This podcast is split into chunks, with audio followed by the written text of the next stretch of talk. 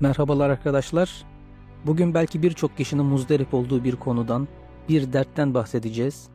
Dua etmek için hiç enerji bulamadığımız durumlarda ne yapabiliriz, ne yapmamız gerekir? Bu problemi aşmak için öncelikle az enerji gerektiren şekillerde dua edebiliriz.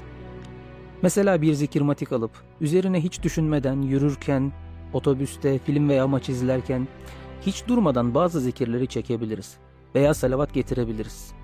Bilhassa kısa olanları çekmemiz çok rahat olacaktır. La havle, hasbiye, hasbunallahu ve ni'mel vekil, Hazreti Yunus'un duası ve benzerleri. Bunun yanında herhangi bir yalnızlığımızda, bilhassa yatağa uzandığımızda halimizi dağınık da olsa Rabbimize arz edebiliriz. Allah'ım, Rabbim, Melikim, sahibim, seyyidim, Mevlam, efendim, halimin dağınıklığını, ibadetlerimin perişanlığını, dua bile edemediğimi görüyorsun. Ne olur beni bu halde bırakma. Ben beceremiyorum, gücüm yetmiyor. Ne olur beni yalnız bırakma.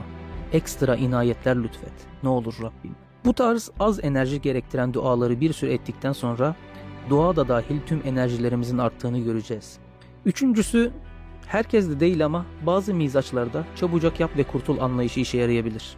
Mesela sabah kalkınca hiç başka şey düşünmeden hızlı hızlı 10 bab cevşen okuyacağım desek.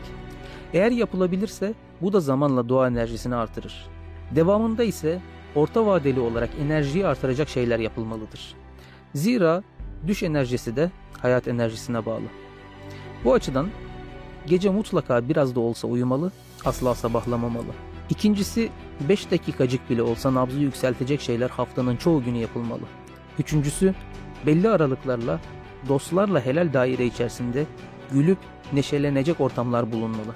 En önemlisi de insan tüm enerjileri yiyip bitiren kaygı krizleri, mazinin değişmeyecek şeylerine çokça üzülmek, şiddetli gelecek korkusu gibi haller yaşamamaya çalışmalı. Öyle hallerde zihnini boş işlerle bile olsa dağıtmalı, varsa arkadaşlarıyla dertleşmeli. Ama asla kendini kaygı, korku, hüzün gibi negatif duygular denizine salmamalı.